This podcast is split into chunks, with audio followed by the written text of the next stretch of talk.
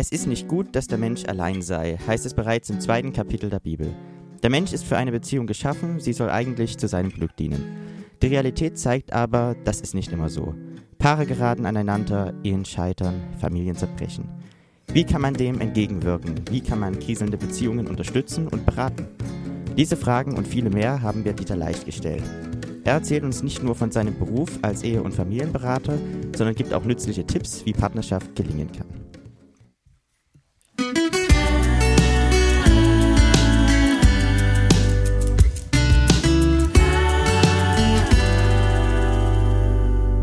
Schön, dass ihr ja wieder mit dabei seid zur nunmehr 20. Folge von unserem Podcast Kreuzverhör mit Johann. Hallo auch von mir und dem lieben Manuel. Hallo auch nochmal von mir. Heute soll es uns um das Thema Beziehungen, Ehe und vor allem um das Gelingen eben dieser gehen. Und dazu sind wir sehr froh, dass wir einen tollen Menschen einladen konnten. Das ist der liebe Dieter Leicht.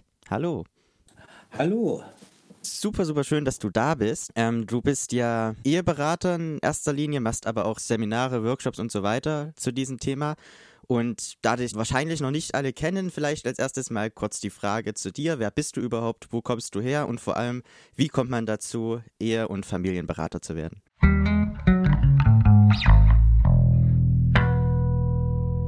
Also ihr habt mich ja schon vorgestellt, ich bin Dieter Leicht. Ich wohne in Oelsnitz im Vogtland. Ja, wie kommt man dazu, Familienberater zu werden? Das ist eine Entwicklung, wollte ich von Anfang an nicht. Ich habe früher Jugendarbeit gemacht für die evangelische Jugend, sehr viele Gespräche gehabt mit Jugendlichen, sehr viel Not mitbekommen von den jungen Leuten über ihre eigenen Familien, über ihr eigenes Schicksal, was sie da oft durchmachen mussten. Das hat mich sehr bewegt und in dem Zusammenhang habe ich dann noch mal ein paar Ausbildungen gemacht und am Ende ist es dann rausgekommen, dass ich halt Familien berate oder Ehen berate oder auch einzelne Menschen berate.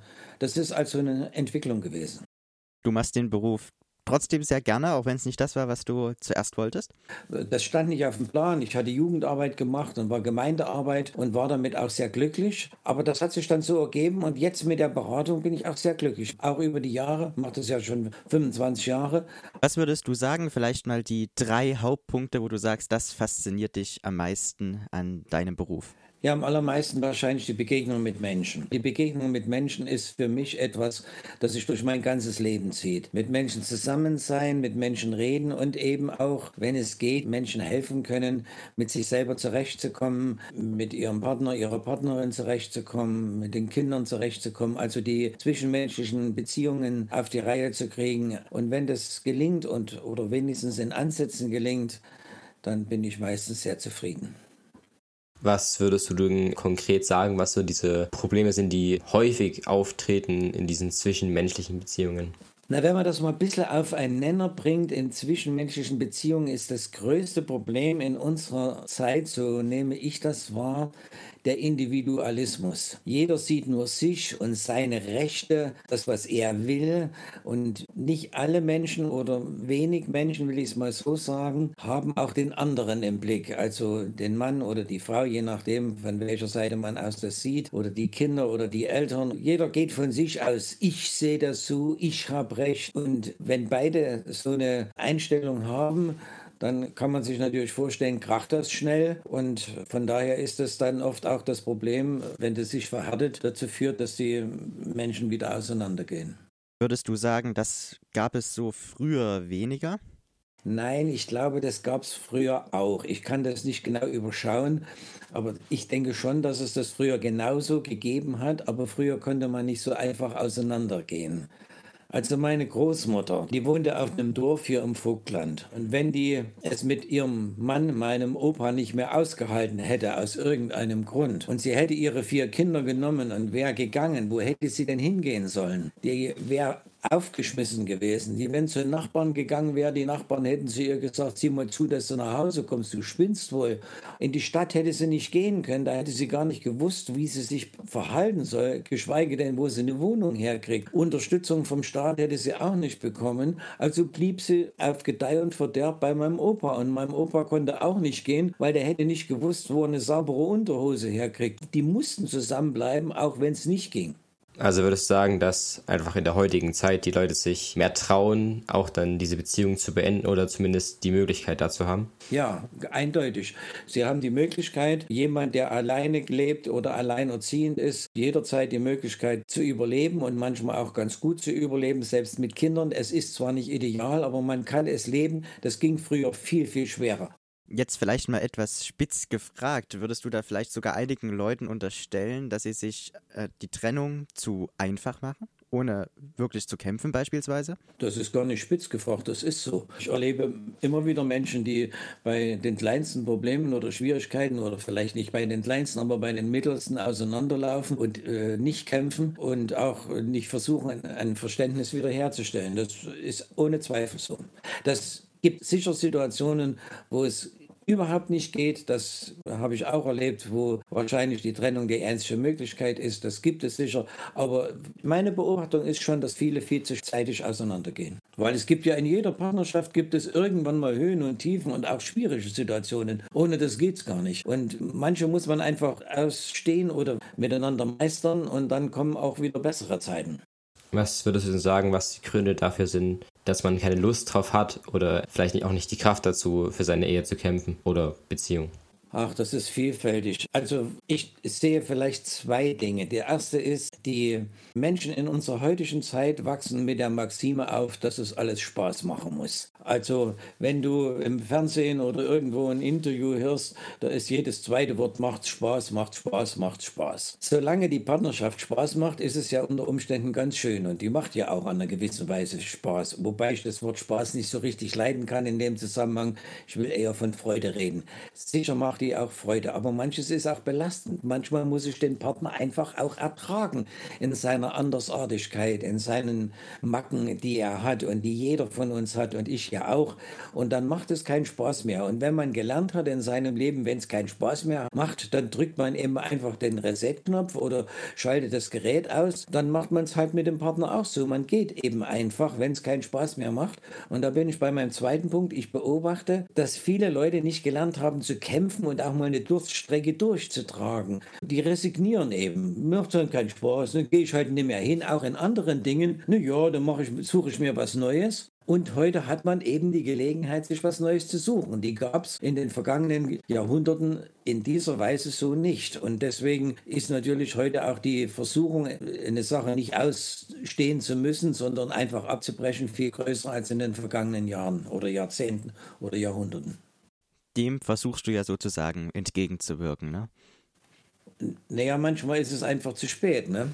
Entgegenzuwirken kann man dem eigentlich wahrscheinlich nur in der Jugendarbeit, indem man jungen Leuten beibringt, die noch vor einer Partnerschaft stehen oder vielleicht gerade anfangen, dass es eben solche, solche Situationen gibt, durch die man einfach durch muss. Aber eigentlich ist es eine Aufgabe der Mädchen, eine Aufgabe von Schule, eine Aufgabe von Eltern, Kindern oder jungen Leuten beizubringen, dass man nicht bei jeder kleinen Kleinigkeit aufgibt diese Leute, die dann also praktisch zu dir kommen, ähm, weil sie vielleicht dafür äh, kämpfen wollen, diese Beziehung am Laufen zu verhalten, was ist denn die Einstellung da, wenn sie bei dir in die Beratung kommen? Ist es, geht es eher in die Richtung so, ja, okay, ich mache die Beratung und dann wird es schon wieder oder also die Beobachtung ist, dass die, die kommen, meistens schon ihre Partnerschaft retten wollen. Also die Bereitschaft ist schon da. Ich habe ja eine private Praxis, das heißt, die Leute, die zu mir kommen, bezahlen dafür etwas und ehe man etwas bezahlt, da hat man sich das schon überlegt. In der Regel ist die Bereitschaft zu kämpfen bei den Leuten, die ich erlebe und die zu mir kommen,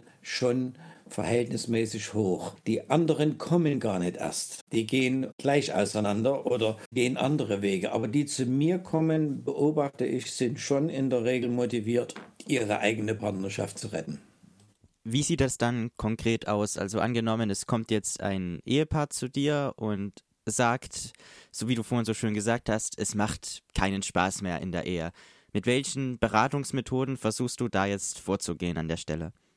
Naja, da gibt es verschiedene Möglichkeiten und die, sich, die richten sich danach, wen man gerade vor sich hat. Das kann man so speziell, ist ja jeder Fall anders, weil jede Menschen anders sind. Ich versuche zunächst mal festzustellen, was sind die persönlichen Denkweisen der Einzelnen, des, der Frau und des Mannes. Jeder wächst ja mit einer anderen Kultur auf, so nenne ich das mal. Also jeder kommt aus einer anderen Familie und hat andere Dinge gelernt oder mitbekommen in seinem Leben. Der eine hat halt so mitbekommen, äh, du musst von früh bis abend arbeiten, der andere hat mitgekommen, ruh dich lieber aus, ich mache es mal ganz einfach. Und wenn diese beiden Dinge dann zusammenkommen, merkt man das oft am Anfang einer Partnerschaft noch gar nicht. Da ist man verliebt, da kriegt man vieles nicht mit. Aber später merkt man, dass die unterschiedlichen Traditionen, die jeder mitbringt, äh, es ihnen dann nicht einfach machen, ein gemeinsames zu gestalten. Und dann schaue ich mit den, mit den Betroffenen, wo kommen sie her, was bringen sie mit mit und wo fängt das dann an plötzlich zu knirschen? Wo sind die Probleme? Wo kracht es? Wo kommen sie nicht mehr weiter?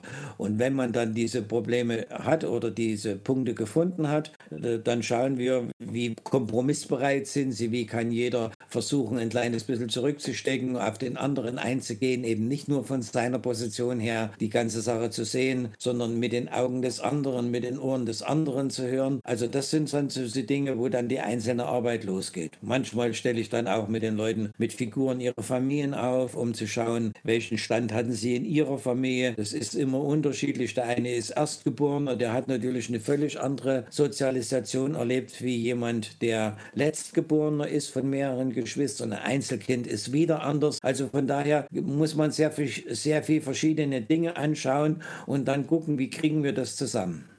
Darf ich denn da konkret fragen, wie du aufgewachsen bist, in welcher in welche Familie praktisch du reingeboren wurdest und wie sie sich auch später auf deine Ehe oder Beziehung ausgewirkt hat?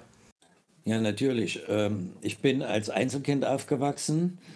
Meine Mutter wäre bei der Geburt beinahe gestorben. Das war nach dem Krieg nicht ganz einfach. Und dann haben sie sich nicht getraut, noch ein zweites Kind äh, zu nehmen, zumal meine Eltern schon verhältnismäßig alt waren. Mein Vater war durch Krieg und Gefangenschaft natürlich auch. Die besten Jahre seines Lebens waren dahin. Und als Einzelkind wächst du natürlich auf mit der Logik, es dreht sich alles um dich. Es ist ja niemand anders da. Und Einzelkinder haben so ein bisschen diesen, diesen Drang, alles von sich aus zu sehen. Die müssen auf niemand Rücksicht nehmen. Da sind keine anderen Geschwister da. Geschwisterkinder, da tut das automatisch sich gegenseitig ein bisschen abschleifen. Das hatte ich nicht. Und diese, diese Sicht auch, dass es alles so ein bisschen nach meinem Kopf gehen musste, die habe ich auch mit in die Partnerschaft gebracht. Und dann am Anfang haben wir das gar nicht gemerkt. Und meine Frau, die ist die große von drei Geschwistern, die hat gelernt, auch das Zepter in der Hand zu nehmen, denn große Geschwister müssen in der Regel die Verantwortung auch ein bisschen für die Kleinen übernehmen. Und dann hat das entsprechend natürlich auch bei uns gekracht. Ich wollte sagen, wo es lang geht und sie wollte sagen, wo es lang geht. Und das sind natürlich Dinge, die eine gewisse Zeit lang gehen, aber irgendwann fängt das natürlich furchtbar an zu krachen.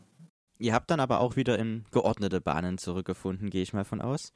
Wir hatten Freunde, die uns geholfen haben. Das waren damals keine Eheberater. Zu DDR-Zeiten gab es sowas ganz, ganz selten. Aber wir hatten gute Freunde, die uns geholfen haben, das zu durchschauen und von daher auch nochmal Weichen zu stellen. Und vielleicht ist das auch so ein Punkt, der mich sehr bewegt, um nochmal auf die Frage von vorhin zurückzukommen. Warum machst du das? Ich weiß nicht, was passiert wäre, wenn wir diese guten Freunde nicht gehabt hätten. Ob wir nicht auch aufgegeben hätten. Und von daher denke ich manchmal, die Chance, die ich hatte, möchte ich gerne auch anderen geben. Wie war denn konkret deine Einstellung dazu, für deine Ehe zu kämpfen? Also was hat dich denn dazu bewegt, da weiterzumachen? Auf der einen Seite habe ich meine Frau schon geliebt oder auch in den Krisenzeiten gerne gehabt, auch wenn wir uns oft nicht verstanden haben. Und ich wollte nicht unbedingt aus der Partnerschaft gehen, weil ich ja wusste und auch von anderen weiß, bei der nächsten Partnerschaft kommen auch wieder Dinge. Also glatt geht nirgends alles. Also wenn du von der einen Seite ausreißt, dann erwartet dich auf der anderen Seite was anderes. Und dann lieber will ich das reparieren. Die zweite Sache ist, wir hatten dann drei Kinder. Und wenn du Kinder hast, das ist für mich einer der traurigsten Punkte bei der der ganzen Arbeit, die leiden am allermeisten unter diesen ganzen Konflikten. Und das wollte ich ihnen auch nicht antun. Das hat mich schon sehr motiviert, auch dann dran zu arbeiten, dass die Kinder ein geborgenes Heim dann behalten. Was ja auch letztlich auf einen selber zurückkommt. Denn wenn ein gutes Zuhause ist, hat man ja selber den meisten Profit davon. Vielleicht noch ein Punkt. Bin ja mit 18 Jahren gläubig geworden, also Christ geworden. Von daher war für mich auch das Festhalten an einer Partnerschaft, ja, das hatte auch was mit Glauben zu tun. Ich wollte nicht einfach gehen und hatte meiner Frau versprochen, am Altar in guten und schweren Zeiten zu ihr zu halten. Und ich halte heute noch was davon, Versprechen zu halten. Also das ist ja heute nicht mehr unbedingt so das Ding, aber ich gehöre zu einer Generation, die wollen Versprechen, die sie gegeben haben, noch einhalten. Verlässlich sein, zuverlässig sein, dass sich der andere darauf verlassen kann. Das hat mich schon auch bewogen. Wie würdest denn du, ähm, weil du es gerade schon ein bisschen mit erwähnt hast, deine Beziehung zu Gott beschreiben und was für Auswirkungen hat es denn auf deinen Beruf? Wie nimmst du ihn damit ein?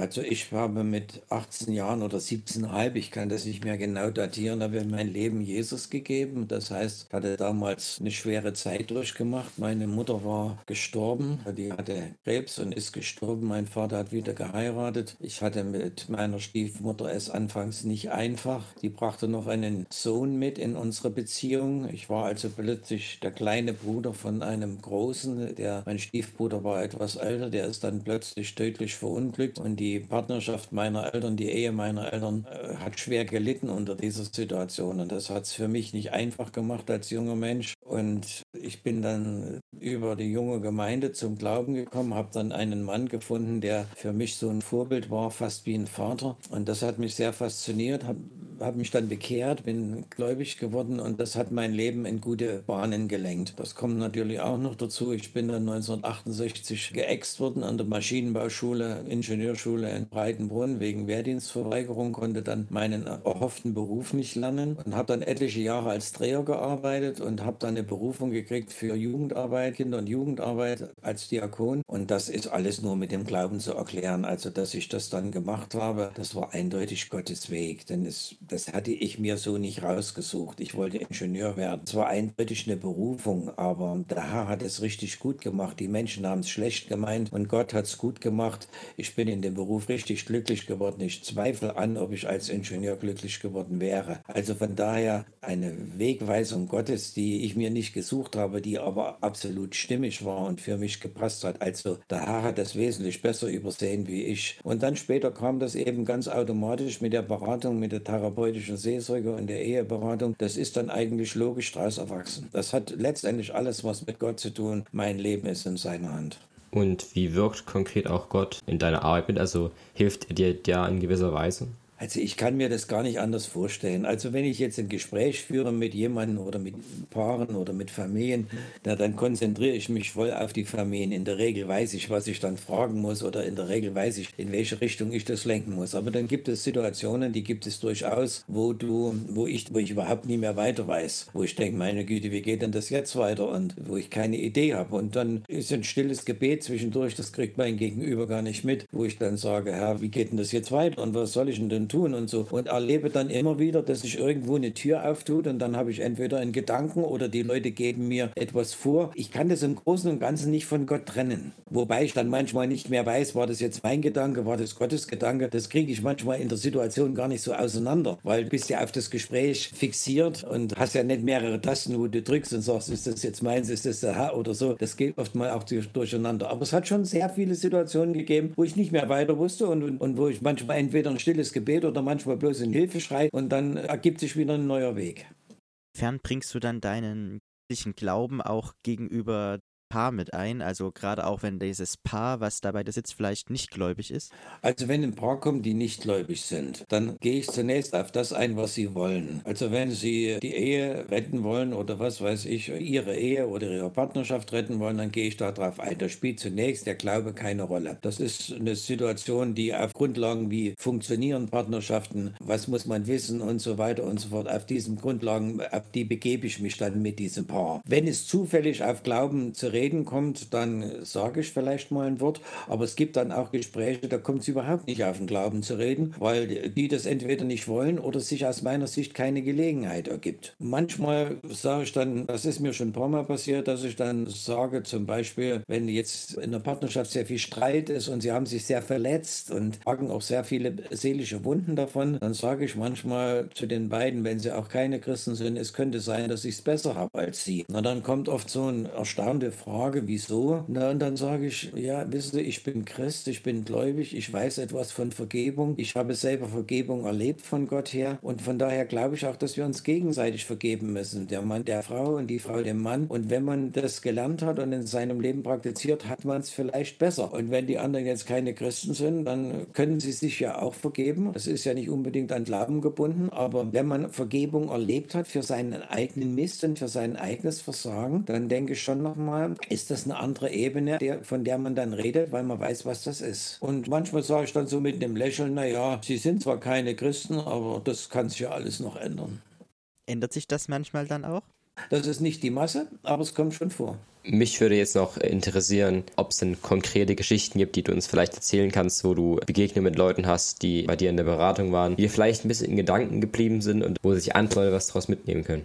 Ja, eine Geschichte, die ich auch öffentlich erzähle in Vorträgen, ist mir passiert. Und zwar, die ist typisch für Paarberatung. Und zwar hatte ich ein Paar gegenüber sitzen, die ich nicht kannte, die ich zum ersten Mal sah. Und sie waren Ende 30, Anfang 40 so um die Drehung, hatten vier Kinder. Und die Ehe fing an kritisch zu werden. Plötzlich kriegten die sich in die Haare, fing an sich zu streiten, ging es rüber und über. Also ich bin dann ein bisschen zurückgerutscht in meinem Stuhl und habe ein bisschen zugehört, wie der eine den anderen bekaffert hat und dass es so nicht geht und so weiter und so fort. Und dass das nicht stimmt und was er erzählt, ist alles falsch und bipapo. Und dann habe ich ungefähr, ich habe nicht auf die Uhr geguckt, aber vielleicht drei, vier Minuten gewartet. Jedenfalls, ich habe nichts mehr gesagt. Und plötzlich guckt mich der Mann an und sagt, Herr Leicht, Sie sagen ja gar nichts mehr. Und das sage ich, stimmt, ich sage nichts mehr. Ich, ich gucke einfach zu. Und da war's, war mit einem Mal Ruhe. Ja, und, und warum und so. Und dann sage ich, was, was haben wir denn eben erlebt? Was ist denn eben passiert? Ja, wir haben uns gestritten. Mhm. Dann sage ich, was wollen Sie Denn erreichen? Dann guckte er mich an und sagte, ich wollte mal meiner Frau sagen, dass es so nicht geht. Und dann guckte ich sie an, ich sage, und sie? Und die Frau antwortete, ja, ich wollte ihm mal sagen, das ist das Letzte, was er hier erzählt. Mhm, sag ich, darf ich Sie mal fragen, wie lange machen Sie denn das schon so in Ihrer Ehe? Und dann guckten die beiden sich an, guckten mich an, guckten sich an, und guckten mich an. Und da sagten sie, der Mann, der war da ein bisschen redseliger, in der Regel sind es die Frauen, aber dort war es der Mann. Und dann sagte der Mann, 15 Jahre. Dann lachte er, sagte, nee, 15 Jahre sind wir verheiratet, 15 Jahre nicht, aber 14. Na, die, die Frau nickt ein bisschen und dann sagte ich zu den beiden, 14 Jahre machen sie das schon. Und darf ich sie mal fragen, bringt sie das weiter in ihrer Beziehung? Guckten die mich an, dann schüttelten sie beide mit dem Kopf und sagten, nein, das bringt uns nicht weiter. Wenn sie es nicht weiterbringen, warum machen sie es dann 14 Jahre? Ich sage, wir sitzen hier im Vogtland, hier so ein kleines zänkisches Bergvolk. Bei uns würde man sagen, wenn man dreimal in die Scheißegrube geflogen ist, da macht man doch einen Deckel drauf. Und sie kommen jedem Mal in dieselbe Scheiße, in denselben Mist, streiten sich immer um die Frage, wer recht hat. 14 Jahre lang, bis sie schlussendlich bei mir gelandet sind, äh, das jetzt gerade vor mir so mal abgelaufen ist. Warum machen sie das weiter? Da gucken die sich an, fragt die Frau, das wissen wir nicht, Herr Leicht, können Sie uns sagen, warum? Dann sage ich, ich weiß es doch auch nicht, kennen Sie doch gar nicht. Dann kam er plötzlich ins Gespräch. Bei jeder passenden Gelegenheit und bei vielen Situationen spielen sie dieses Spiel des Streites auf die Frage, wer recht hat. Und wenn einer Recht hat, hat immer im Gegenzug einer Unrecht. Und der, der Unrecht hat, wie geht es denn im Bauch? Natürlich beschissen. Und bei passender Gelegenheit dreht er den Spieß um und dann will er Recht haben. Und dann geht es ein Schießen rüber und über immer um die Frage, wer Recht hat. Das ist das, was ich am Anfang meinte mit Individualismus. Und je mehr einer Recht haben will, desto mehr hat der andere Unrecht. Und desto mehr tut er sich bei passender Gelegenheit rächen. Das sind verhängnisvolle Spiralen. Und dann gucken wir, wie war das in den Ursprungsfamilien? Wie hat Vater und Mutter unterschiedliche Positionen ausgetauscht? Wie haben sie Lösungen gefunden? Wenn der eine so, der andere anders gedacht hatte, dann stellt sich meistens raus, die Eltern haben schon keine Lösungen gefunden. In dem Fall habe ich sie gefragt, wie haben denn das ihre Eltern gemacht, wenn sie verschiedene Meinungen hatten? Und das sagt die Frau die ganz spontan, meine Eltern haben sich gestritten bis aufs Messer, dann hat es gekracht, dann haben sie drei Tage nicht miteinander geredet und am vierten Tag wäre, als wäre nichts geschehen. Der Mann, der sagte, bei uns war das ganz anders, meine Mutter war dominant, die hat sich durchgesetzt, mein Vater ist ins Wirtshaus gegangen und hat getrunken. Also haben die schon in ihren Ursprungsfamilien kein Muster gefunden, wie man mit unterschiedlicher Meinung umgeht. Unterschiedlicher Meinung gibt es ja tausendmal. Was essen wir, wohin fahren wir in Urlaub, wie machen wir es mit der Sexualität? Jeder hat eine andere Meinung. Und wenn dann das immer wieder auf die Frage rausläuft, wer Recht hat, ja, dann hat immer einer Unrecht. Naja, und irgendwann ist dann die Kacke am Dampfen. In dem Fall ist es dir aber gelungen, die Ehe dann sozusagen nach Beratung zu retten. Ganz bitter? Nein, die sind nach zwei, drei Jahren auseinandergegangen. Das ist natürlich sehr schade und vor allem würde mich da interessieren, wie gehst du persönlich damit um, wenn du solche Schicksale sozusagen dann auch nah bei dir sind? Naja, das ist nicht ganz einfach. Das ist vielleicht auch der, der der traurigste Punkt ist an dieser Arbeit, dass du erleben musst oder dass ich erleben muss oder dass ein Berater erleben muss, dass er nicht alles retten kann oder dass nicht alles zu retten ist. Und das geht einem schon nahe. Und häufig hängen ja da andere mit dran. Also wenn eine Partnerschaft, eine Ehe, eine Familie auseinandergeht, leiden ja dann auch die Kinder und die Eltern. Also das zieht ja Kreise. Die Freunde sind in Mitleidenschaft gezogen. Oft gehen dann die Freundschaften kaputt. Ah, das geht mir schon nah. Das, vielleicht habe ich es dann ein bisschen besser als jemand anders, der kein Christ ist. Ich lege dann in Gebet die Menschen Gott hin und sage, Herr, du hast mit jedem Einzelnen deinen Weg, geh deinen Weg mit ihnen auch weiter, dass vielleicht doch noch mal was Gutes draus wird aus so einer Situation. Und manchmal gelingt es einem Paar auch so gut auseinanderzugehen, dass die Kinder möglichst wenig Schaden nehmen. Das gibt es auch. Allerdings ist es eher weniger, als dass es eher mit viel Krach und mit Rosenkrieg auseinandergeht. Aber das ist schon nicht einfach. Und manchmal nimmt es einen mit und manchmal ist es natürlich auch so, wenn man die Leute überhaupt nicht kennt, dann denke ich manchmal oder sage ich auch manchmal, du kannst nicht wegen jedem, der auseinandergeht, einen, einen Trauerprozess anfangen. Du musst es auch ein bisschen auf Distanz halten. Vielleicht lernt man das auch ein bisschen in meinem Beruf. Und wie gehst du dann damit um, wenn du, ich sag mal, eine die Ehe gerettet hast oder ihnen zumindest geholfen hast? Bist du dann in gewisser Weise auch stolz auf dich? Ich freue mich. Ne? Normalerweise ist es ja so, retten tun die sich ja selber. Ich kann nur Impulse geben, ich kann ihnen nur helfen, ihr Muster zu durchschauen und dann müssen sie es anders leben. Wenn sie andere Muster finden, ich nenne das dann immer Muster, die zusammenspielen, wo immer zwei zusammenspielen und wenn sie dann auf dem Weg sind, andere Muster zu leben, dann freue ich mich. Also ja, vielleicht ein kleines bisschen stolz, aber ich freue mich einfach mit ihnen, weil du das dann auch merkst. Dann wird die Beziehung besser, die Kinder haben es leichter. Also da ist schon Freude da, euer. Es ist sozusagen zwiespältig, also auch für deine private Emotion, sage ich mal, dann und wann. Ja. Naja, zwiespältig, du hast halt beides, Freude und Leid, ne? Nee, du hast beides, Freude und Leid. Und es ist in anderen Berufen auch. Es gelingt mal was, es misslingt mal was. Aber mein Beruf ist dann anders wie vielleicht beim Ingenieur. Wenn beim Ingenieur was misslingt, dann schmeißt man es halt weg. Im Leben von Ärzten, im Leben von Therapeuten kannst ja nichts wegschmeißen. Da hängt immer Verantwortung dran. Und das sind ja auch mit Menschen. Es sind ja auch Menschen, die dran beteiligt sind. Du kannst sie dann nur loslassen und abgeben. Und da denke ich, habe ich schon einen großen Vorteil gegenüber Beratern und Therapeuten, die keine Christen sind. Ich frage mich manchmal, was machen die? Und da denke ich, habe ich es leichter. Ich gebe es in Gottes Hand, wie ich auch jeden anderen in Gottes Hand gebe. Ich bin ja nicht der Letzte hier, bin ja auch nicht der Letztverantwortliche dieser Welt. Und ich kann dann für sie beten und sagen, und lasse sie dann irgendwann mal los. Und dann verschwinden sie auch aus meinem Gedächtnis, weil ich kann das ja gar nicht alles behalten. Ist es aber dann nicht trotzdem auch manchmal für dich ganz privat anstrengend, wenn du dich den ganzen Tag mit den Problemen anderer sozusagen auseinandersetzt? Das ist es. Und deswegen habe ich auch nicht jeden Tag Beratung gemacht. Zwischendurch auch immer mal was anderes. Also ich habe dann Vorträge gemacht und Seminare und hatte ja dann mit Matthias Unger das Institut gegründet, so dass wir dann Weiterbildung gemacht haben, präventiv gearbeitet haben, habe sehr viele Vorträge in Schulen gemacht für Eltern, in Kindergärten für Eltern, damit so viele Punkte gar nicht erstmal hochkochen bei den Kindern und Jugendlichen. Und die haben mir dann sehr viel Freude gemacht. Das war dann ein gutes Gegenüber zu der Beratung, die manchmal, wenn du den ganzen Tag Beratung gemacht hast, warst du Abend ganz schön geschafft. Und wie schaffst du es dann konkret, so Arbeit und ähm, Privates zu trennen? Hast du da irgendwelche Methoden? Naja, ich habe eigene Hobbys, die, denen ich danach gehe und wo ich dann bewusst umschalte. Ich gehe gerne schwimmen oder Fahrradfahren oder wandern. Oder auch meine Hobbys, ich spiele Schach und sammle Briefmarken. Und von daher, da kommst du dann schon auf andere Gedanken. Ich würde sehr gerne nochmal ein anderes Thema anschneiden. Schließlich sind wir ja der Podcast der evangelischen Jugend. Und da frage ich mich doch, was sind vielleicht Probleme neben der schon angesprochenen Individualität, die du vor allem auch bei jungen Paaren oder bei jungen Ehen beobachtest? Ich glaube, dass einfach viele Hörerinnen und Hörer hier von unserem Podcast sehr jung sind, vielleicht gerade selber frisch in einer Beziehung sind und die rosa-rote Brille verschwindet und man vielleicht dann doch Probleme auftreten. Und ja, welche sind das da, die du da besonders siehst, besonders beobachtest, gerade bei jungen Leuten?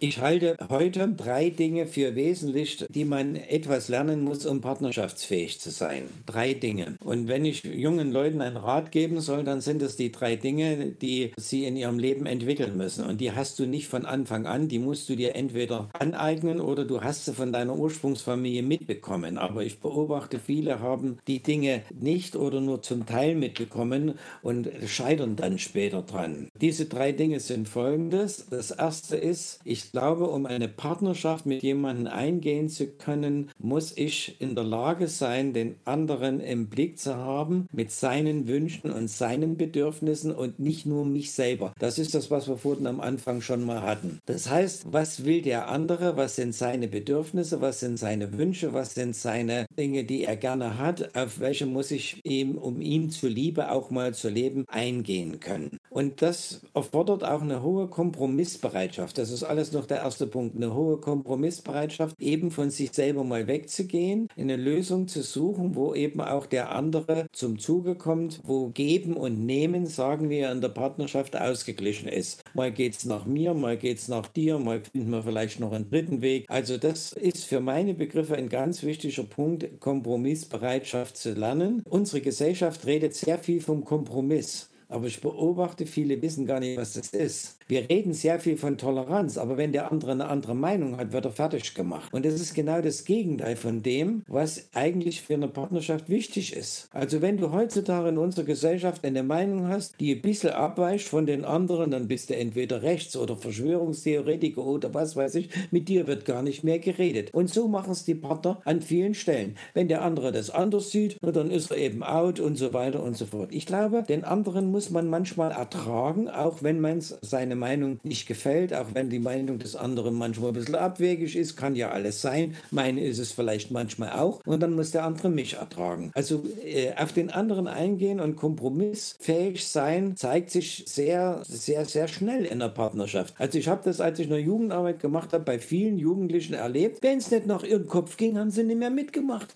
Da sind sie einfach gegangen oder rausgegangen oder haben, haben gemault oder irgendwas. Also solange es nach meinem Kopf ging, war es alles okay, aber wenn es nicht nach meinem Kopf ging, wenn immer eine andere Idee da war, dann geht Rumgemaule los und dann sind sie raus, da kann sie nicht einfach gehen. Oder wenn du gehst, dann ist das Ding kaputt. Also das ist der erste Punkt. Der zweite Punkt, hatte ich vorhin schon mal angedeutet, ist Vergebungsbereitschaft. Wir werden immer wieder verletzen, ob wir das wollen oder nicht. Auch wenn wir es nicht wollen, verletzen wir, indem wir Dinge tun oder sagen, die wir vielleicht nicht geplant geplant haben, die uns rausgerutscht sind oder was wir gar nicht gemerkt haben, dass den anderen verletzt, weil wir irgendwas gemacht haben, es ihn geärgert hat. Und da ist es ein ganz wesentlicher Punkt und da habe ich beobachtet, dass viele gar nicht können, dass man zu seinen Fehlern stehen lernt und sagt, jawohl, es tut mir leid, ich habe hier Scheiß gebaut, entschuldige bitte. Das ist der dazugehörige Punkt, dass man zu seinen Fehlern stehen lernt und um Vergebung bittet. Also entschuldige bitte, dass ich das oder jenes getan, gesagt oder gemacht habe und so weiter. Es tut mir leid. Leid. Ich will es vielleicht auch wieder gut machen. Und dazu gehört, dass der andere die Vergebung auch akzeptiert und annimmt und sagt, okay, es ist vergeben und nicht bei passender Gelegenheit wieder aufs Brot schmiert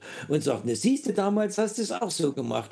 Vergebung in Gottes Augen ist das ist weg. Es wird nicht mehr hervorgeholt. Und wenn du deine Sünde vor Gott bekennst, dann wird in der Ewigkeit die nicht mehr hervorgeholt. Und genau das machen die Paare. Dann fangen sie irgendwann wieder an, ja, gestern war das auch und vorgestern. Und dann denke ich manchmal, sie haben nicht um Vergebung gebeten, sie haben keine Vergebung erteilt. Und dann baut sich immer mehr auf. Und das ist wie ein Rucksack, der irgendwann mal voll ist und platzt wie eine Eiterblase, wenn sie richtig am Entzünden ist. Also das ist die zweite. Also Kompromissbereitschaft und zweitens ist Vergebungsbereitschaft. Und was meiner Frau und mir ganz wichtig gewesen ist, dass wir beide gläubig waren. Weil es kommen genug Situationen im täglichen Leben, wo du in Krisen kommst und wo es eng wird. Bei der Kindererziehung, dann passt dieses nicht und jenes nicht. Dann kommen Krankheiten. Und wir haben das jetzt erst in diesem Jahr durchgegangen. Meine Frau hat eine schwere Krankheit gehabt, die ist schwer operiert worden. Ich wüsste nicht, wie wir das hätten gemeistert, wenn wir nicht beten hätten gekonnt. Zusammen, wenn wir das zusammen vor Gott legen können. Wenn du jetzt einen Partner hast, der kein Christ ist, der vielleicht toleranzfähig ist und auch vergebungsbereit, ist ja auch schon mal was. Aber wenn er kein Christ ist und der sagt dann zu dir, naja, der beten musst du alleine, das ist nicht mein Ding. Das stelle ich mir schwer vor. Wir hätten das nie gewollt. Und deswegen ist diese Frage der gemeinsamen Grundlage des Glaubens, dass wir dasselbe Ziel haben. Wir haben mal gesagt als junge Menschen, wir wollen uns gegenseitig mit in den Himmel bringen. Einer ist dafür da, auch dafür da, nicht nur den anderen glücklich zu machen und nicht nur an ihm glücklich zu werden in der Sexualität oder was weiß ich. Ist ja auch alles okay und ist ja auch schön, aber dass wir eine Aufgabe haben, den anderen mit in den Himmel zu bringen. Und das finde ich ist toll. Das kannst du auch nur, wenn du nichts mehr kannst. Für den beten, für ihn beten kannst du, wenn du nicht mehr laufen kannst oder wenn du nicht mehr arbeiten kannst. Und von daher ist das Leben immer noch sinnvoll. Und diese drei Dinge, also Kompromissbereitschaft, auch von sich wegsehen zu können. Zweitens Vergebungsbereitschaft, um Vergebung bitten können und Vergebung gewähren können und Vergebung annehmen. Und das dritte, die gemeinsame Grundlage für uns, das gemeinsame Leben mit Jesus. Da kann man nur Amen dazu sagen, würde ich sagen. Was mich noch vielleicht interessieren würde, weil du vor uns gesagt hast, ähm, dass es äh, auf jeden Fall nicht für jeden ist, dieser Beruf. Was du denn konkret, wenn du jetzt einen jungen Menschen triffst, der sagt, okay, ich will in die Beratung gehen oder irgendwie in die Richtung Leuten weiterhelfen, was vielleicht für Probleme auf ihn zukommen und was er vielleicht für Eigenschaften haben sollte, um gut oder in dem Beruf sein oder halt gut auch mit den Problemen anderer Leute umzugehen. Wenn ein junger Mensch kommt, äh, äh würde ich ihm zunächst sagen, mach keine Eheberatung, dann nimmt dich keiner ernst. Zu einem 25-Jährigen kommt kein 40-jähriges Ehepaar. Die sagen, was will der uns sagen, der hat in seinem Leben noch nicht so sehr viel erleichtert. Ist ja auch okay. Und ich hätte es in dem Alter auch nicht gemacht. Äh, einen jungen Menschen würde ich sagen, berate deine Freunde, deine, deine Kameraden und so weiter und so fort. Da gibt es auch seelsorgerlich viel zu tun. Das ist auch alles okay. Paarberatung entwickelt sich in den, in den späteren Jahren von alleine. Was ein Mensch Mensch braucht, ist Liebe zu Menschen. Er muss Menschen mögen. Es gibt ja nicht wenige Menschen, die mögen eher Dinge, also die Sachen. Also die arbeiten mit Computer, die arbeiten mit, mit Gegenständen, mit Holz oder mit Metall. Das ist ja auch okay. Das will ich gar nicht in Abrede stellen. Jeder hat seine eigene Berufung und jeder hat seinen eigenen Stand. Die werden auch in der Regel nicht kommen und sagen, ich will Eheberater werden, weil die in ihrer Arbeit glücklich sind und dann ist es auch okay. Aber wenn jetzt jemand kommt, er braucht eine Liebe zu den Menschen und was er braucht, ein bisschen psychische Belastbarkeit. Das heißt, er muss, das, das wird man aber rauskriegen im Laufe der Zeit, ob man dafür geeignet ist, da du eben so manche Not auch hörst und manche Not auch nicht. Manche Dinge kannst du nicht lösen oder lassen sich nicht lösen oder Menschen lassen sich nicht helfen, wie man das auch formulieren will. Und das musst du ja abhalten können. Und da musst du ein bisschen psychische Belastbarkeit haben. Und wer die nicht hat, der wird es nicht schaffen. Aber das ergibt sich dann im Laufe der Zeit und da, da muss man sich ausprobieren und schauen, kann man es oder kann man es verkraften oder kann man es nicht verkraften. Das kann man oft am Anfang nicht sagen. Aber ich sage, wir hatten ja ein Institut, der Matthias und ich, und wir haben oft gesagt, das wird sich mit der Zeit rausstellen, kannst du es verkraften, kannst du dann nachts noch schlafen. Und wenn jemand nicht mehr schlafen kann, weil ihm die Probleme zu nahe gehen, dann sollte er eine andere Arbeit machen. Und es gibt ja im Reich Gottes auch noch genug andere Tätigkeiten und Arbeiten, die man machen kann. Ob das Musik ist oder praktisch ist, sei es dahingestellt, gibt ja unheimlich viel.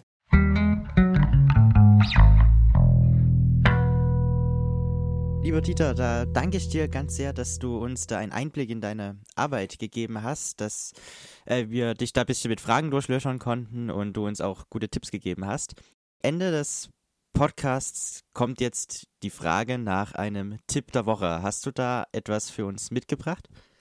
Also das ist jetzt kein Tipp der Woche, das ist ein Tipp des Lebens. Ich rate euch, selber zu denken. Wir werden heute medienmäßig unheimlich manipuliert. Und es ist nicht einfach, seinen Weg zu finden, weil wir ja nicht wissen, von wem werden wir wie manipuliert. Bei vielen Dingen kann man das ja gar nicht äh, nachverfolgen. Ob das jetzt äh, Fernsehen oder alternative Medien sind, du weißt es immer nicht. Das Beste ist immer selber zu denken, möglichst verschiedene Leute fragen nach verschiedenen Meinungen und dann abwägen und mit dem eigenen Leben vergleichen. Ist das stimmig mit dem, was ich erlebe? Ist es stimmig mit dem, äh, was andere erleben? Leben. Also ich habe den Eindruck, viele Leute werden gelenkt und leben sich nicht selber. Und das finde ich schade. Und das hat oft was damit zu tun, dass man sehr schnell einseitig Meinungen übernimmt, ob von dieser oder jener Seite sei jetzt mal dahingestellt, also dass man sich nicht ausgewogen informiert. Wer kann ich dazu jetzt auch nicht sagen. Gibt sicherlich vieles zu sagen, aber das wäre wieder ein Thema extra. Äh, wie geht man mit den Einflüssen der Medien um? Aber das ist das, was ich so erlebe. Viele Leute denken überhaupt nicht nach über Dinge und, äh, und, und bringen die nicht. Wenn ich noch ein Beispiel dazu sagen kann, ich hatte vor einiger Zeit mit einem mit einer Fernsehanstalt ein Interview und da äh, ging es um das Thema, nebenbei um das Thema Abtreibung. Und da sagte ich äh, zu der Frau, die mich interviewte, sagte ich, wissen Sie, in Ihrem, äh, in Ihrem Sender kommen immer nur Frauen vor, die Kinder abgetrieben haben und denen das nichts geschadet hat. Bei mir schlagen die Frauen auf und die Männer auf, die Kinder abgetrieben haben und in Depressionen gerutscht sind. Die kommen bei Ihnen in Ihren Sendungen nirgends vor. Und das ist für mich einseitige Information. Und von daher glaube ich, muss man sich allseitig erkundigen und gucken, was gibt es noch, um das dann so zu kriegen. Das ist so vielleicht an einem Punkt mal das ein kleines bisschen verdeutlicht, was ich meine. Das ist doch mal zum Abschluss ein sehr interessanter Tipp des Lebens oder der Woche. Ich danke dir sehr, äh, lieber Dieter, dass du dir die Zeit genommen hast ähm, und dich mit uns hingesetzt hast, um das Interview aufzunehmen. Und auch an unsere Zuhörer sage ich da nur Tschüss, bis zum nächsten Mal. Und auch von mir. Tschüss und bleibt behütet. Tschüss.